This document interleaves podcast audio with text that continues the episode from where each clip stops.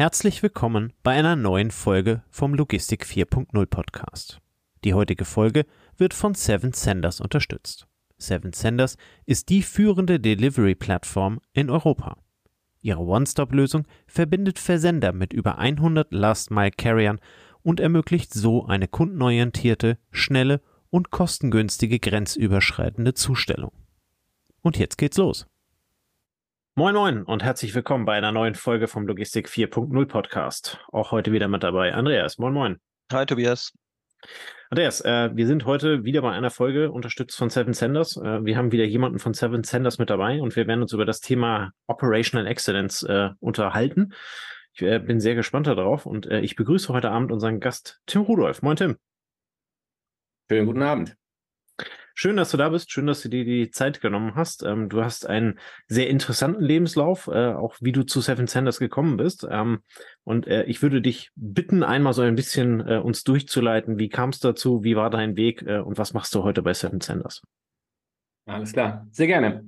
Ähm, ja, wie ist mein Weg? Ich bin von Haus aus Wirtschaftsingenieur, habe in Karlsruhe studiert, ähm, bin aber ursprünglich ein Softwaremensch, Software- und Datenmensch gewesen, also selber Softwareentwickler mal angefangen, relativ schnell mich weiterentwicklung Richtung Projektleiter, ähm, so in die Richtung Produktverantwortlicher, habe ganz unterschiedliche Stationen durchlaufen, war im Startup, war bei SAP, war in der Beratung ähm, und habe mich irgendwann für die wunderbare Welt der Logistik entschieden, ähm, äh, das mir bis heute auch viel Spaß macht. Ähm, habe meine neben so Beratungs-Logistikprojekten am Anfang äh, mich dann irgendwann mehr und mehr äh, auch dahin entwickelt, dass ich ähm, wirklich auch im großen Maßstab Dinge beeinflussen möchte und bin damals zu Hermes gegangen. Ähm, also Hermes, vielleicht da ein, zwei Sätze kennen die meisten sicherlich aus Deutschland ähm, vom Paketversand, macht aber oder hat damals äh, deutlich mehr gemacht, unter anderem in anderen europäischen äh, Ländern äh, Paketgesellschaften oder Paketversandbetrieben, durchaus aber auch Beschaffungslogistik, äh, Fulfillment und so weiter und so weiter.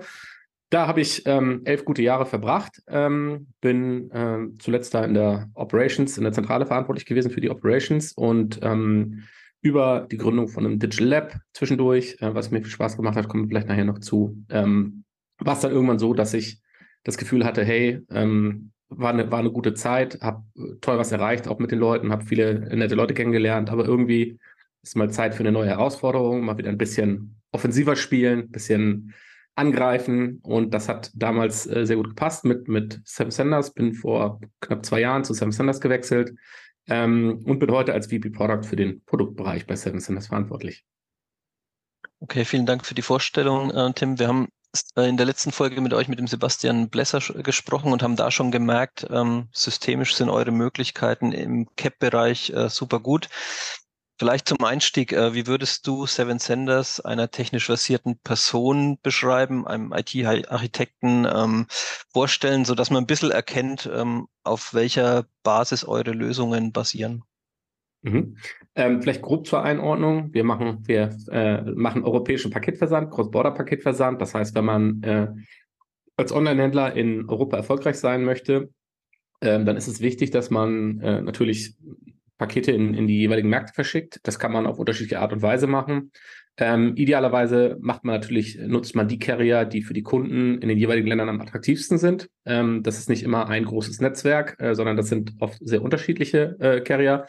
Technisch bedeutet das, dass man eben mit sehr vielen Partnern zusammenarbeiten muss, für die man sich, mit denen man sich integrieren muss für Erzeugung von Sendungen, Labeldaten, Tracking-Daten, Proto-Daten, kommen wir vielleicht nachher noch dazu, was das genau bedeutet.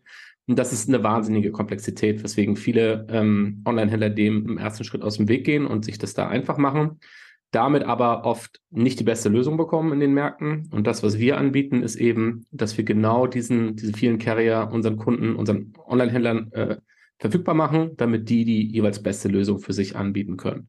Und die gesamte technische Komplexität, die damit einhergeht, die covern wir für unsere Kunden. Sprich, äh, der Kunde, der Online-Händler, ähm, verbindet sich einmal mit uns und bekommt, ähm, kann damit auf Dutzende Carrier zugreifen, ohne dass er dafür zusätzlich was tun muss, weil wir das vereinheitlichen und dem äh, Online-Händler äh, so eine einfache, einfache Nutzung aller möglichen Carrier möglich machen. Okay, du hast es gerade gesagt, ähm, technisch sehr komplex. Ähm, wenn du sagst, äh, die Vernetzung mit, mit äh, mehreren Carriern äh, ist, ist notwendig, damit man äh, logischerweise im europäischen Ausland äh, verschicken kann oder ins europäische Ausland verschicken kann. Ähm, da biegen sich ja ehrlicherweise, ehrlicherweise dem, dem einen oder anderen Logistiker die, die, die Fußnägel hoch. Ähm, wenn er daran denkt, äh, das alles anzubinden, ähm, jetzt, jetzt seid ihr genau an der Stelle, die, die, die Schnittstelle. Äh, du hast es gerade gesagt, ihr, ihr onboardet ähm, die bei euch. Ähm, was macht die Zusammenarbeit mit euch für die Carrier so attraktiv? Ähm, und welche strategischen Möglichkeiten ergeben sich da für den Kunden? Mhm. Also die ähm, äh, strategischen Möglichkeiten, vielleicht fange ich damit erstmal an, ist natürlich, dass man, dass man als, als Kunde eine Flexibilität kommt, bekommt, ähm, die man, die man sonst zu einem hohen Preis bekommt. Sprich, ich muss einen riesen Aufwand treiben, ich muss die Carrier kennen, ich muss Verträge halten mit den ganzen Carriern und, und, und, und, und, und. Das ist normalerweise was, was wirklich nur die ganz Großen selber stemmen können. Ähm, wenn ich da ein bisschen kleiner bin, wenn das Team, mit dem ich das betreue, begrenzt ist, dann kann ich das normalerweise nicht. Dann kann ich normalerweise nur äh, mit einem Dienstleister zusammenarbeiten. Und ähm, wie ich schon gesagt habe, das ist oft nicht die beste Lösung, nicht für den Online-Shop und auch nicht für den Kunden in den jeweiligen Märkten, weil die Netzwerke eben festgelegt sind auf einzelne Carrier. Das kann in dem einen Markt eine super Lösung sein, im nächsten Markt ist es eben keine gute Lösung. Und das ist der Mehrwert, den wir liefern, ähm, dass wir eben Dinge möglich machen können. Und ähm, wenn ich in einen neuen Markt gehe oder wenn ich einen neuen Carrier dazu nehme, habe ich auch immer so ein bisschen das Problem, dass ich erstmal wissen muss, wie der tickt, was für Möglichkeiten der eigentlich zur Verfügung stellt. Und das ist natürlich, dass wir kennen, dass wir betreiben. Wir arbeiten mit diesen Carriern für viele, viele Kunden zusammen. Ähm, wir wissen um die Stärken, wir wissen um die Schwächen, wir wissen um Besonderheiten. Ähm, und er, er bringt dann natürlich neben der technischen äh, Lösung, über die wir jetzt gesprochen haben, auch ganz stark eine Beratungsdienstleistung und unterstützt unsere Kunden dabei, das richtige Carrier-Setup zu definieren, ähm, was natürlich äh, für jeden Kunden ein bisschen unterschiedlich ist. Hängt von den Produkten ab, von den Ansprüchen der Kunden und, und, und, und, und. Und das ist eben der große Mehrwert, den wir da äh, liefern. Wenn jetzt jemand zuhört, der, der noch einen relativ überschaubaren Online-Anteil hat und der denkt sich, Mensch, was erzählen die denn? Ne? Ich wähle hier die gelbe Post, die DHL und es läuft doch alles. Wo ist denn das Problem? Und ab und zu schicke ich dann ein Paket nach Österreich. Ähm, kannst du da noch ein bisschen drauf eingehen? Du hast es vorhin schon angedeutet mit Puro. Welche Features, welche Use Cases, was steckt noch dahinter, was der europäische Markt hergibt, was so der typisch deutsch, innerdeutsche Versender vielleicht gar nicht so sehr auf dem Schirm hat? Hm. Ich glaube, ähm, du hast schön gerade gesagt, der europäische Markt. Ähm, das ist natürlich äh, sozusagen für mich als überzeugten Europäer, äh, klingt das natürlich äh, super in den Ohren. Wenn man sich ein bisschen mehr im Paketmarkt mit den Präferenzen in den einzelnen Märkten auseinandersetzt, merkt man relativ schnell, dass die Märkte sehr unterschiedlich sind nach wie vor. Also ein ähm, Paketversand in Schweden ist was ganz, ganz anderes als ein Paketversand nach Italien. Ähm, es ist also wichtig, um die Besonderheiten zu wissen in den jeweiligen Märkten. Und es ist auch, wenn man erfolgreich sein möchte, eben wichtig, auf die Besonderheiten einzugehen. Konkrete Beispiele ähm, ist zum Beispiel das äh, ein Thema Pudo ähm, ist also Pudo für die, die das nicht kennen, ist eine Abkürzung, steht für Pickup Drop-off. Das ist Paketversand oder Retourenabgabe nicht an der Haustür, nicht zu Hause, sondern an einem Ort, den sich der Kunde, der Endkunde in dem Fall auswählt, zum Beispiel ein Parcel Locker, also sprich die in, in, Deutschland würde man sagen, die Packstation der DHL oder ein Paketshop, äh, zum Beispiel ein Hermes Paketshop in Deutschland. Da gibt es eben in den, in den anderen Märkten sehr äh, umfangreiche Systeme und während das in Deutschland vielleicht noch nicht so ganz den großen Durchbruch äh, erreicht hat, das Thema, es gibt Märkte, die da sehr hohe Marktanteile haben. Also Schweden hat einen sehr hohen Out-of-Home-Lieferanteil. Und da ist eben wichtig, dass man um einen, für den Endkunden attraktive Lösung anzubieten, dass man natürlich mit den Netzwerken zusammenarbeitet, die die höchste Abdeckung haben in den Märkten. Also das kommt überhaupt nicht gut an, wenn ich mir mein Paket, wenn ich gewohnt bin, mir das an einen Locker liefern zu lassen. Und dann will ich aber, muss ich äh, ein Netzwerk nehmen, das nur ganz, ganz wenig locker hat und ich hab, muss weite Wege in Kauf nehmen, um mein Paket abzuholen. Das ist natürlich überhaupt nicht attraktiv. Insofern ist es wichtig, dass man, ähm, dass man mit, äh, mit dem größten Netzwerk zusammenarbeitet oder vielleicht sogar mit mehreren Netzwerken, sowohl im Outbound als auch bei Retouren.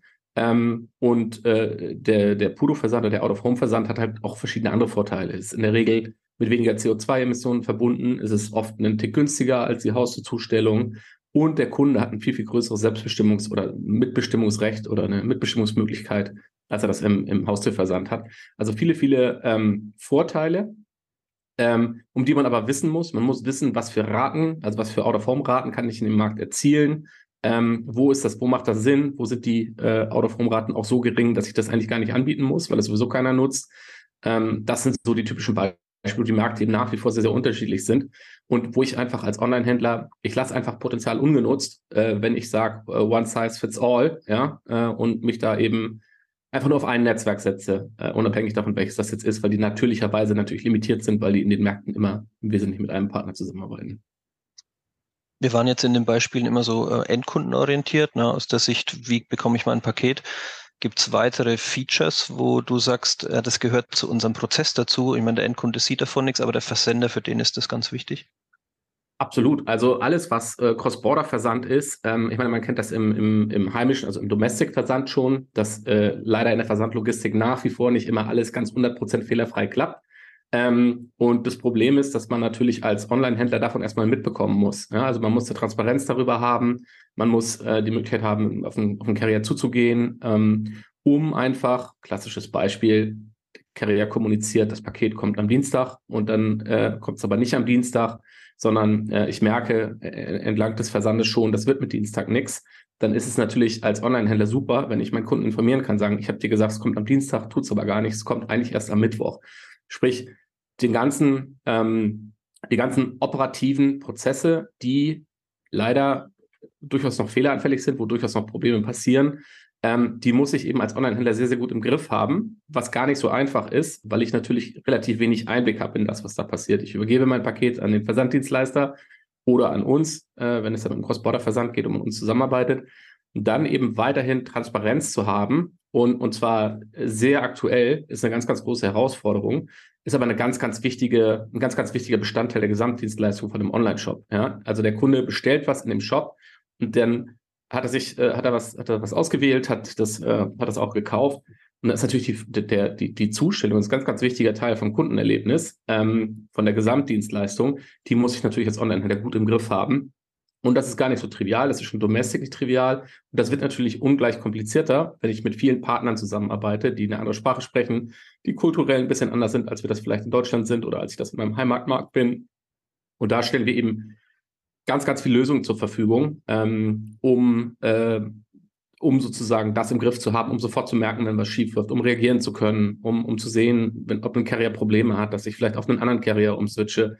Solche Sachen. Ein, klassisches Beispiel bei uns, um das vielleicht mal konkret zu machen, ist unsere Analytics-Lösung, wo wir eben anhand der Tracking-Daten, die uns die Carrier geben, ähm, Laufzeiten berechnen, auch äh, Verfehlungen berechnen. Also das heißt, ich kann mein ETA nicht halten wo ich als, als Online-Shop eben einen sehr, sehr guten Zugriff auf das habe, ähm, was denn mit meinen Paketen zum Beispiel in Frankreich, zum Beispiel in Schweden so passiert.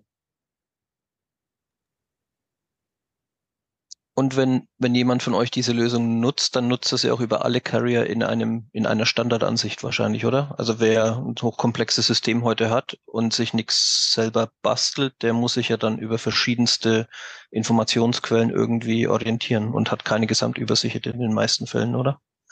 Absolut. Also das selber basteln gibt es durchaus Beispiele für. Ist auch, ist natürlich basteln auch vielleicht so ein bisschen despektierlich gewählter Begriff. Natürlich gibt's ähm, kann man die Daten von uns beziehen, kann das in sein eigenes Data Warehouse, in seine eigene BI-Lösung integrieren und auch selber auswerten. Das ist zum Beispiel dann, also wenn man über die Fähigkeiten verfügt. Ähm, oft ist es so, dass man ähm, im ersten Schritt, gerade wenn man neu damit anfängt oder wenn man noch nicht so sagen, greifte äh, Lösungen da hat, ähm, dass man eben äh, super froh ist, wenn man eine Lösung zur Verfügung gestellt bekommt. Das tun wir. Wir haben eine Lösung, die sehr standardisierte Reports zur Verfügung stellt, wo ich aber relativ einfach auch viel, viel weitergehende Analysen machen kann.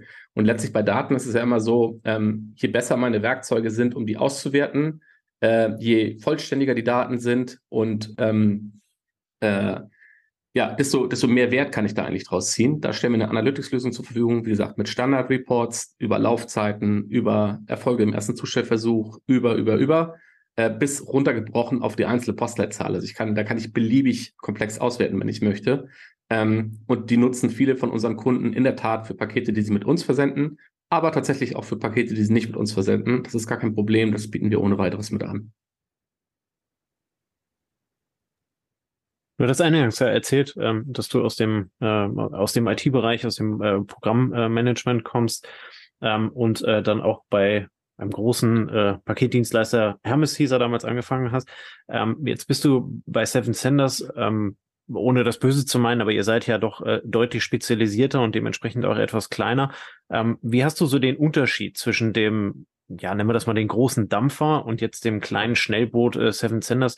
Welche Unterschiede gibt's da ähm, in, in beide Richtungen immer auch? Mhm. Ja, es ist ganz interessant. Ich habe äh, Hermes tatsächlich sehr unterschiedlich erlebt. Ich habe den großen Tanker erlebt. Ähm, Hermes gehört ja auch nochmal zu einem Konzern, da ist dann der Tanker noch ein bisschen größer. Ähm, aber ich muss fairerweise sagen, ich habe bei Hermes auch erlebt, wir haben auch dort damals ein Digital Lab aufgebaut. Das war so, weiß ich nicht, 19, äh, nee, 19, Entschuldigung, 2016, 17, so in dem Dreh. Also die Zeit, wo es davon relativ viele gab. Da haben wir genau diese Startup-Kultur versucht zu kultivieren, waren damit auch sehr erfolgreich. Ähm, zurück zu deiner Frage. Hermes ist natürlich sehr stark, ähm, hat sehr starken Deutschlandbezug, ähm, also vor allem national tätig, gibt es auch einen gewissen Cross-Border-Anteil. Was mir bei äh, Seven Sender sehr gut gefällt, ist, ähm, dass wir natürlich ein relativ internationales Team sind. Für uns ist natürlich wichtig, auch First-Hand-Experience aus den Märkten zu haben, also sehr viel internationaler. Ähm, in der Tat sind wir sehr, haben wir, glaube ich, ein sehr, sehr gutes Verständnis, sehr spezialisiertes ähm, äh, Leistungsangebot, ähm, in dem wir dann auch sehr gut sind, was sehr attraktiv ist, wo man dann ähm, eben auch sehr, sehr gute Lösungen und, und Dienstleistungen anbieten kann. Ähm, und ja, es macht einfach Spaß. Wir sind da sehr, sehr pushy. Das macht Spaß. Ähm, wollen natürlich schnell sein und, und unseren Kunden Schnelllösungen anbieten. Das ist sicherlich von der, von der Kultur ein klein bisschen anders, ähm, als, als man das in, in großen Konzernen erlebt, um etwas allgemeiner zu sprechen. Das macht Spaß, manchmal ein bisschen anstrengend, aber macht durchaus Spaß. Ähm, und davon profitieren auch unsere Kunden, weil in der Regel die Lösungsgeschwindigkeit bei uns sehr hoch ist. Ähm, falls es wirklich mal so ist, dass wir für irgendwas noch keine Lösung haben, sind wir in der Regel sehr schnell, erste Lösungen zur Verfügung zu stellen und die eben auch weiter zu iterieren. Ähm, und dabei profitieren wir natürlich vielleicht das auch noch ergänzt. Es ist ja nicht so, dass wir eine rein digitale Plattform sind. Wir machen ja auch die ähm, Transportlogistik äh, durchaus. Also anders als jetzt reine Softwareplayer ähm, haben wir auch echte, ne, reichlich echte, echtes Logistik-Know-how, echte schmutzige Hände, ja. Ähm, und das ist was, was es mir auch einfach gemacht hat und wo ich eben auch meine ähm, ganz operative Erfahrung bei Hermes gut einbringen kann. Das fügt sich hier gut ein. Vorgespräch hast du ein bisschen erzählt, äh, wie ihr ja, Projekte umsetzt, auch mit den CAP-Dienstleistern. Dann haben wir uns gedacht, Mensch, ihr kennt die wahrscheinlich ja ziemlich gut, also vor allem die IT-Abteilungen der CAP-Dienstleister. Ihr könntet ja fast einen Benchmark wahrscheinlich aufmachen und sagen, hm, wenn ich da mal äh, die Top 20 äh, in Europa nebeneinander lege, kann ich dir ganz genau sagen, wo die Stärken und Schwächen liegen. Wie, wie ist so euer Verhältnis ähm, zu den, zu den IT-Bereichen der CAP-Dienstleister? Ah, gut, würde ich sagen. Also ähm, es ist ja, das ist ja das Schöne so an der Logistikbranche, man, man, äh, man, man arbeitet ja immer mit vielen Leuten zusammen. Es ist ja relativ selten so, dass man Logistikdienstleistungen ganz alleine erbringt, sondern ähm, äh, man arbeitet immer mit Partnern zusammen und es lebt immer alles davon, dass man am Ende irgendwie zusammen zusammenarbeitet. Und das ist ja, also finde ich kulturell ist so mein, meine persönliche Historie ist, dass das eigentlich gut funktioniert. Im IT-Bereich ähm, keine Ahnung, da ist ja Duzen untereinander schon eh und je äh, äh, üblich. Und ähm, insofern läuft die Zusammenarbeit wirklich gut. Ähm, nicht nur im IT-Bereich, sondern auch mit den Carriern selber. Wir sind auch immer um ein partnerschaftliches Verhältnis bemüht. Äh, letztlich sind das sind es Partner, mit denen wir arbeiten. Klar, gibt es gute Tage, schlechte Tage. Man ist sich mal einig, man ist sich ja nicht so einig. Aber im Großen und Ganzen läuft das gut und, und sind da sehr zufrieden. Ähm, ja, und versuchen natürlich auch, äh, letztlich sind das Teil, Teil unserer Lösung. Und wenn wir schnell reagieren wollen, sind wir auch darauf angewiesen, dass unsere Partner schnell reagieren. Ähm, und da haben wir eine gutes Zusammenarbeit, gute Zusammenarbeit mit ganz vielen Carriern äh, etabliert. Die profitieren ja auch ein Stück davon, dass sie euch dann wieder als Implementierungs- oder Anbindungspartner irgendwie kennen, wahrscheinlich, ne? Und sagen, okay, die gleiche Geschichte nochmal wie damals bei dem anderen Online-Händler, aber das Setting ist ja wieder ähnlich. Absolut. Also das ist, hat ja auch ein, wenn man vielleicht nochmal auf die Business-Seite geht, das hat ja für die auch, ein, wenn ich ein Carrier in Spanien bin, dann hilft mir das ja total, wenn ich einen Partner habe. Das hatten wir, glaube ich, auch in dem, in dem Interview mit Thomas, wenn ich mich recht erinnere.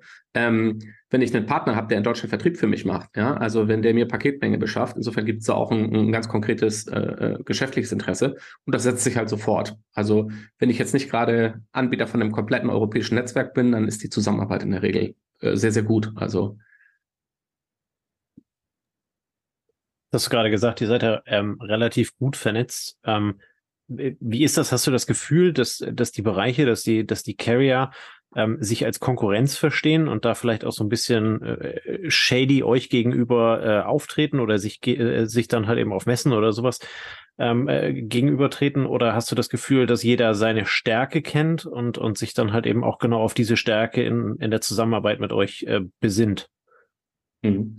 Also dieses shady, das kann sicherlich mal vorkommen, aber würde ich immer sagen, ist eher die Ausnahme. Ich glaube auch die Carrier, ähm, also kann ich jetzt zumindest mal äh, für meine persönliche Vergangenheit sagen, die können schon ganz gut einschätzen, wo sie irgendwie stark sind, wo sie vielleicht nicht so stark sind.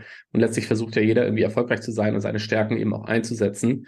Ähm, und auch da gilt, also wir, äh, wie gesagt, wir sind immer an einer, an einer konstruktiven partnerschaftlichen Zusammenarbeit interessiert, um, um zum, zum Nutzen von allen Beteiligten.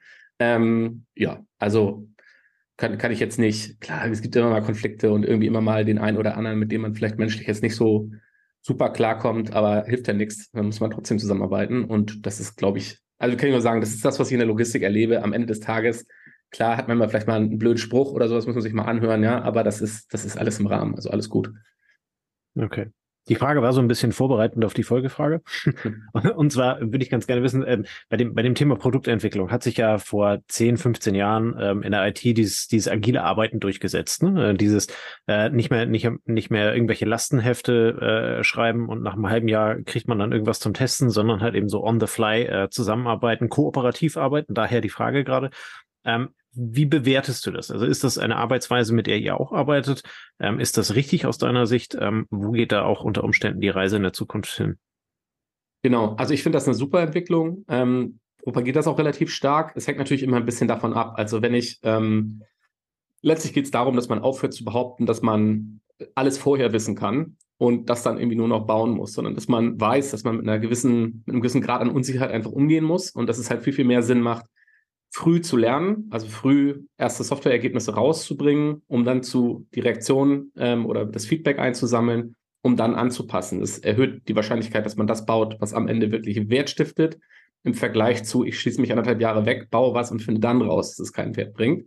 Finde ich eine sehr gute Entwicklung, ähm, wenden wir hier auch intensiv an. Ähm, ist natürlich auch, wenn ich eine hohe Geschwindigkeit äh, in der Produktentwicklung haben möchte, wichtig ähm, dass man, dass man eben auch früh mit, mit ersten äh, wertstiftenden Teilen von der Lösung rausgeht. Äh, das tun wir auch. Ähm, tun wir auch oft mit Partnern zusammen, also machen durchaus auch Co-Development-Programme äh, mit, mit Partnern zusammen. Ähm, weil das, ich, nochmal, in der Logistik macht man halt vieles zusammen. Äh, da macht man halt die Sachen nicht alleine, sondern ähm, halt die Dinge zusammen. Und da haben wir viele, sowohl auf Kundenseite als auch durchaus auf Carrier-Seite, mit denen wir da ähm, ja, ähm, genau in diesen agilen Zusammenarbeit auch, auch tolle Lösungen schon entwickelt haben.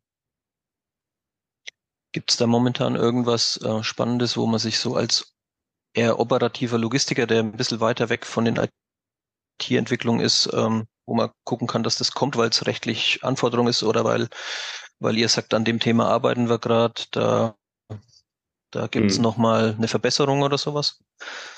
Ähm, wir müssen gucken, ob, was ich jetzt, ich, mir kommen lauter Sachen in den Kopf. Ich muss ein bisschen gucken, was ich jetzt erzähle. Vielleicht nehme ich eher. Was, du, was du sagen kannst, ja. Ja, genau, genau, genau. Ähm, nee, vielleicht nehme ich eher ein Beispiel aus der Vergangenheit. Also wir hatten vorhin über das Thema Pudo Locator gesprochen. Ähm, das Thema Out-of-Home-Lieferung lebt ja ganz stark davon, dass ich ähm, eine hohe Adoption Rate habe. Also dass halt ein, relevanter Teil meiner Kunden ähm, den Out-of-Home-Service am Ende wirklich nutze, er nutzt.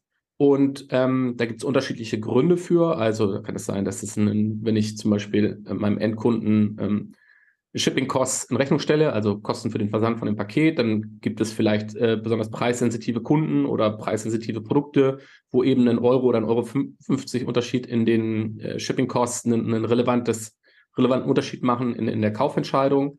Ähm, und das war ein Thema, was wir tatsächlich auch mit einem Kunden zusammen entwickelt haben. Ähm, um einfach letztlich diese Hypothese, dass in einem bestimmten Markt, in dem Fall war der Markt Frankreich, ähm, dass man eben eine, eine relevante Out-of-Home-Quote äh, erreichen kann mit einer guten Lösung, wo wir sowas eben genau gemeinsam verproben, wo wir eben eng zusammenarbeiten, wo wir die NPS-Werte kennen, äh, die der Kunde, ähm, also für die, die es nicht kennen, ist der Net Promoter Score, drückt in der Regel Zufriedenheit oder Weiterempfehlungsbereitschaft zu einer Dienstleistung aus. Ist ein ganz wichtiger Indikator, wenn ich gucken will, mache ich jetzt gerade irgendwas, was mein Kunde richtig doof findet, ähm, dann wird nämlich der NPS in der Regel runtergehen. Ähm, das ist, was wir mit, mit äh, wo wir zusammen mit einem, mit einem äh, Kunden tatsächlich das entwickelt haben und wo wir ähm, eben genau unsere Hypothese, nicht genau, ist immer ein bisschen anders als man denkt, aber die Hypothese bestätigen konnten, dass wenn man das, äh, wenn man das anspruchsvoll gestaltet, wenn man das convenient, wie es in Neudeutsch so schön heißt, gestaltet, diese Auswahl von einem Out-of-Home-Shop, wenn man das gut in seinen äh, Checkout integriert äh, und das richtige Netzwerk natürlich anbietet, ähm, dass dann eben tolle Quoten möglich sind. Das konnten wir halt nachweisen. Das hilft dann total, wenn man eben den Nachweis auch, wenn man auf andere Kunden zugeht, wenn man den, den Case dann schon hat, wenn man die Wette kennt, wenn man an den äh, Kunden, mit denen man das zusammen entwickelt hat, eben auch verweisen kann, weil es am Ende immer Händler spricht, am liebsten mit Händler, weil das sozusagen, ähm, da kann immer der Logistiker viel erzählen. Äh, das hilft dann, das wirkt am stärksten. Da gibt es viele Beispiele, wo wir eben zusammen mit Partnern auch so Dinge entwickelt haben.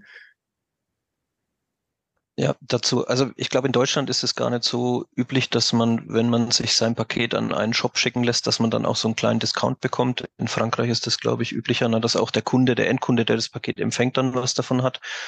Ähm, glaubst du, da findet auch so ein gewisser Transfer von Zustellkonzepten, Ideen innerhalb von Europa statt, wenn bei so Schnittstellen wie euch das zusammenfindet und ihr ja dann auch andere auf neue Ideen bringen könnt? Genau, also wenn ich, ähm, wenn man, du hast recht, da wir haben viele Kunden in Deutschland, für die ist natürlich äh, Out-of-Home-Zustellung eher noch, da spreche ich eher so im, im hohen einstelligen Prozentbereich, was die Quoten angeht, die ich da erreichen kann. Insofern ist es vielleicht jetzt nicht meine allererste Priorität, wenn ich in den anderen Markt gehe. Aber wenn ich mir insbesondere skandinavische Märkte angucke, ähm, da habe ich halt, also in, in Schweden habe ich äh, Quoten von über 90 Prozent in, in Großteilen des Landes, wo einfach eine Haustürzustellung eine total exotische und teure Lösung ist ähm, und wo die Lockerzustellung der, der absolute Standard und Platzhirsch ist. Ähm, und es ist halt wichtig, das ist genau so ein Beispiel ähm, für die Beratungsdienstleistung, von der ich gesprochen habe, das eben zu sagen, um eben den, das war jetzt vielleicht ein sehr einfach gewähltes Beispiel, ähm, aber äh, genau solche Leistungen zu erbringen. Und spannender sind dann so Märkte wie Frankreich, äh, wo man das, wo das vielleicht nicht so offensichtlich ist, durchaus auch wie Märkte wie Belgien oder zunehmend auch Spanien, ähm, wo vielleicht aus anderen Gründen Out-of-Home-Zustellung attraktiv ist, genau so eine Beratungsleistung zu erbringen und dann natürlich immer die Lösung auch schon parat zu haben. Ähm, weil das ist ja das, was, was ich vorhin gesagt habe. Wir wollen unseren Kunden ermöglichen, sich schnell zu bewegen, schnell zu agieren, wenig Komplexität. Ähm, und das ist, kann man da natürlich wunderbar ausspielen, wenn man diese Services direkt im, äh, im Zugriff hat. Und die, um das noch zu ergänzen, es muss gar nicht immer der Preis sein. Es gibt auch, äh, vielleicht nochmal um ein Beispiel für die Out-of-Home-Zustellung zu machen, wenn ich eine Haustürzustellung wähle, dann habe ich relativ wenig Einfluss auf den Prozess als Endkunde. Sprich, der Carrier entscheidet irgendwann an einem bestimmten Tag mit einer bestimmten Person ähm, zu kommen und diese bestimmte Person, insbesondere dann, wenn sie mich nicht antrifft, trifft dann eine Entscheidung, was sie mit dem Paket macht. Ob sie mir, ob sie das gut bei einem Nachbarn abgibt, ob sie es einfach vor der Tür stehen lässt, ob sie es mit in irgendein Depot nach sonst wo nimmt. Und im Gegensatz dazu ist ähm, bei der Out-of-Home-Zustellung so, dass ich als Endkunde einen relativ großen Gestaltungsspielraum habe. Ich kann mir den Shop aussuchen, der mir gefällt, der gute Öffnungszeiten hat, ja, der gut für mich erreichbar ist, wo ich die Leute nett finde, äh, wo ich nicht Angst haben muss, dass mein Paket irgendwie sonst wo verschwunden ist. Also es gibt ganz, ganz unterschiedliche Gründe, warum man, warum man zum Beispiel Out-of-Home-Zustellung äh, anbietet. Hast du auch eine Vermutung, warum das in Deutschland noch nicht so der Fall ist? Also jetzt kann man mit, du hast vorhin Schweden angebracht, äh, da kenne ich mich jetzt äh, privat ein bisschen aus. Äh, das ist ja das Vierfache an Fläche und, und ein Zehntel der, der Bevölkerung. Das heißt, du hast relativ weite Wege und, und bist relativ gut verteilt. Aber gibt es da Tendenzen, warum das in Deutschland anders ist? Ähm, ich glaube, es ist immer so ein bisschen ein Stück weit erlerntes äh, Verhalten. Und auf der anderen Seite ist natürlich immer, wenn ich als Endkunde kein Problem habe, dann brauche ich auch keine Lösung. Ja, und wenn ich als, äh, wenn da kein Need ist, den ich bedienen kann, dann ist es natürlich schwer. Dann, dann kann ich versuchen, das dem Markt beizubringen, aber das ist ein ziemlich langer Weg. Ähm, ich glaube, ähm, ich glaube, dass ja, es ist einfach noch ein Prozess und es wird in den ähm, es ist ja auch nicht, es ist auch nicht eine, eine, eine, vielleicht ist es auch erstmal ein Thema für, für Ballungsräume, wo eben der Weg zum nächsten locker, äh, die ähm, Bierpost aus Belgien hat man schön, äh, Kollegen von der Bierpost haben einen schönen Satz geprägt, jeder Pudo-Option, die muss in, in Slipper-Distance sein, also da muss ich im Zweifel mit meinen Latschen hinlaufen können, ja, also hängt auch immer viel von der Dichte ab, äh, die ich anbieten kann im Netz. Und das ist sicherlich im urbanen Raum höher, wenn ich jetzt im ländlichen Raum wohne, ist wahrscheinlich die Autoformzustellung eher nicht so attraktiv, weil ich da auch das Paket dann vom Haus stehen lassen kann oder sowas. Ähm, müssen wir mal gucken, wie sich das entwickelt. Also ähm, in, in, ist ganz interessant, in, in, vielen Märkten entwickelt sich das relativ dynamisch. Ähm, Deutschland ist noch so ein bisschen, ja, so wie Deutschland eben ist, bisschen konservativer, bisschen langsamer in, in dem Adopting solcher, äh, solcher Trends. Müssen wir mal gucken. Wichtig ist vielleicht ja. auch das nochmal zu ergänzen. Sorry, ähm, das eine ist ja die, die Outbound, also die Zustellung der, der Pakete. Das andere Thema sind die Retouren. Ähm, und gerade äh, wenn man, wenn man als Online-Händler erfolgreich sein will, muss man auch eine gute Retourenlösung mit anbieten. Und gute Retourenlösung heißt auch immer, äh, ich habe, ich hab, kann meine Pakete gut loswerden irgendwo. Ja, das, wo ich es hinbringe, hat gute Öffnungszeiten. Ähm, also das, das muss man auch immer mitdenken. Pudo ist natürlich auch ganz, ganz stark äh, eine, eine Retourenlösung. Ähm, und auch da gibt es zum Teil große Preisunterschiede zwischen den Carriern, was sie eben für so eine Retour in Rechnung stellen. Und da kann es für mich total attraktiv sein, ein zweites Pudo-Netzwerk mit anzubinden, weil es einfach deutlich kosteninteressanter für mich ist. Ähm, genau. Vielen Dank. Ähm, also man merkt, du bist äh, ziemlich tief in der Sache drin und ähm, auch, also ich, ich sehe da jetzt keinen großen Unterschied zwischen IT und ähm, dem, was auch Marketing und dem, was wir auch insgesamt von euch gehört haben. Gibt es denn irgendwas, wo du sagst, ähm, seit du jetzt bei Seven Senders bist, das Team hat was oder es ist dort was geschaffen worden, wo ihr richtig stolz drauf seid, was man von außen vielleicht so nicht sieht? Ähm, du hast jetzt beschrieben die Schnittstellen und ihr schafft die Lösung für die Kunden, aber habt ihr was für euch, wo ihr sagt, ne, das hat sonst eigentlich auch keiner? Ähm, äh, das ist natürlich zu sagen, also vielleicht der Reihe nach, es waren ja gleich mehrere Fragen. Also ich glaube, ja. worauf wir stolz sein können, äh, wir hatten den, den Sebastian in der Folge davor. Ich glaube, dass wir mit, äh, dass wir im Bereich Zoll äh, tolle Fortschritte gemacht haben äh, in den letzten Monaten und letzten oder in der letzten Zeit. Ähm, haben, äh, haben, haben wirklich, können wir wirklich, wirklich agil gewesen, wirklich schnell gewesen, ähm, tolle Schritte vorwärts gemacht. Ähm, gibt ganz, ganz viele äh, Themen, ist wahrscheinlich jetzt zu klein und bräuchte zu viel Erklärung, deswegen fasse ich es ein bisschen kurz, aber ich möchte trotzdem noch auf die Frage eingehen. Ähm, den einen Service, den nur wir können und sonst keiner, da, da suchen wir noch. Also äh, da, ich glaube, es liegt mehr in dem Bereich, wie biete ich Lösungen an? Ähm, und ich glaube, da gibt es tatsächlich was, was uns auszeichnet. Ich hatte das vorhin schon mal kurz angeschnitten. Ähm, ich glaube, was wir haben, ist, wir haben eine hohe, hohe Technologie- und Produktkompetenz. Das heißt, wir können gut technische Lösungen bauen. Das können andere auch, aber was wir noch mitbringen, ist, wir haben eben operative Erfahrung. Also wir machen das selber, wir wissen selber, was schief geht operativ, wissen selber, was die Probleme sind, die man eben gut adressieren muss.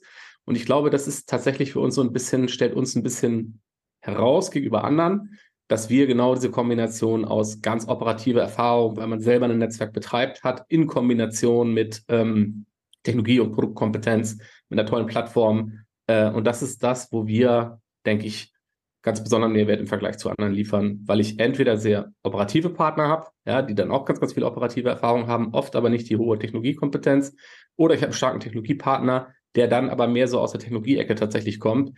Und für den vielleicht, der wird auch abstrakt natürlich die operativen Sachen kennen, aber wisst ihr wahrscheinlich selber, wenn man selber mal auf dem Shopfloor stand, wenn man selber mal eine Zwischentour gefahren ist, wenn man selber mal ähm, ja, wie soll ich sagen, im, im Peak selber mal, äh, ähm, ja, soll ich sagen, hier den ersten schlechte Wetter, Schneefall mitgemacht hat, dann weiß, was das in dem Netzwerk heißt. Ähm, das ist immer noch mal ein bisschen was anderes, da braucht man noch mal andere Lösungen.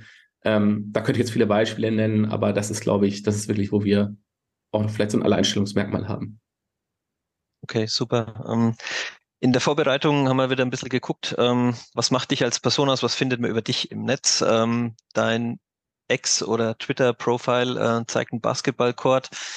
Ähm, hast du dich gefreut über den Weltmeistertitel von Dennis Schröder und Team und hast oder hast du einen Bezug dazu oder war das einfach nur, ähm, weil es ein Sport ist, der dich interessiert? Ja, also gefreut ist noch untertrieben. Also es ist natürlich, ich weiß nicht, wer das verfolgt hat, aber ähm, ja der, bei der Weltmeisterschaft ist das normalerweise so, man kann da ganz erfolgreich mitspielen, dann spielt man gegen die USA und dann ist die Weltmeisterschaft vorbei. Ja, also das ist normalerweise, wie das in der Weltmeisterschaft abläuft.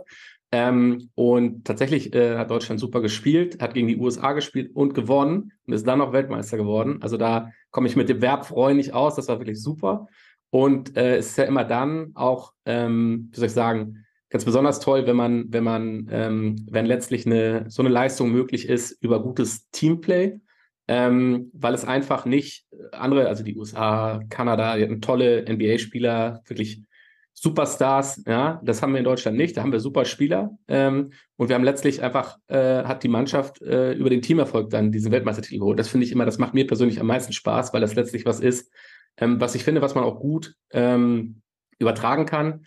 Ähm, ich habe es ein paar Mal schon gesagt, ganz, ganz viel lebt vom Zusammenspiel. Unterschiedliche Partner bringen unterschiedliche Fähigkeiten ein. Das kann man in, in einem Produktentwicklungsteam haben, das kann man in der Firma haben, das kann man im Zusammenspiel mit Partnern haben. Und wenn es natürlich gelingt, die individuell guten Fähigkeiten mit einem guten Teamplay zu kombinieren, dann kommen halt tolle Sachen bei raus. Und das, äh, da ist natürlich jetzt dieser Weltmeistertitel ist ein schönes, schönes Beispiel dafür. Ah, ich würde sogar fast noch steigern und würde sagen, da kommen manchmal Sachen raus, äh, wo du am Anfang auch nicht dran gedacht hast. Ne? Also ich hatte, ich hatte nach der, nach der Weltmeisterschaft, äh, ich habe es auch mitverfolgt, da man äh, auch eine Podcast-Folge mit Dennis Schröder gehört, ähm, wo der gesagt hat, naja, also wir sind schon gut, ne? Also wir haben, ich glaube, aus der, aus der Starting Five spielen ja drei in der NBA.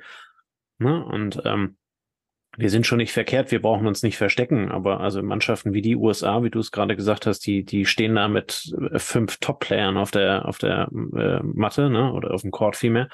Und äh, was uns ausgemacht hat, war halt eben wirklich, dass wir fünf Leute waren oder halt eben das Team dahinter, ähm, die, die ganz anders miteinander umgegangen sind und ganz anders gespielt haben. Und das hat halt eben dann nachher uns überhaupt zu dem bewegt, ähm, was geht. Jetzt hat Dennis Schröder immer gesagt, er will Gold, er will das Ding gewinnen, er will Weltmeister werden bis zum Finale hat er sich da eher belächeln lassen müssen. Insofern ähm, glaube ich schon, das, was du sagst. Ne? Also wenn jeder da sein Bestes einbringt und das Ganze halt eben dann noch als Team funktioniert, kannst du auch weitaus mehr äh, erreichen als das. Ich weiß nicht, wie die Wettquote auf Deutschland vorher auf Weltmeistertitel war, aber die muss ganz gut gewesen sein. Ne?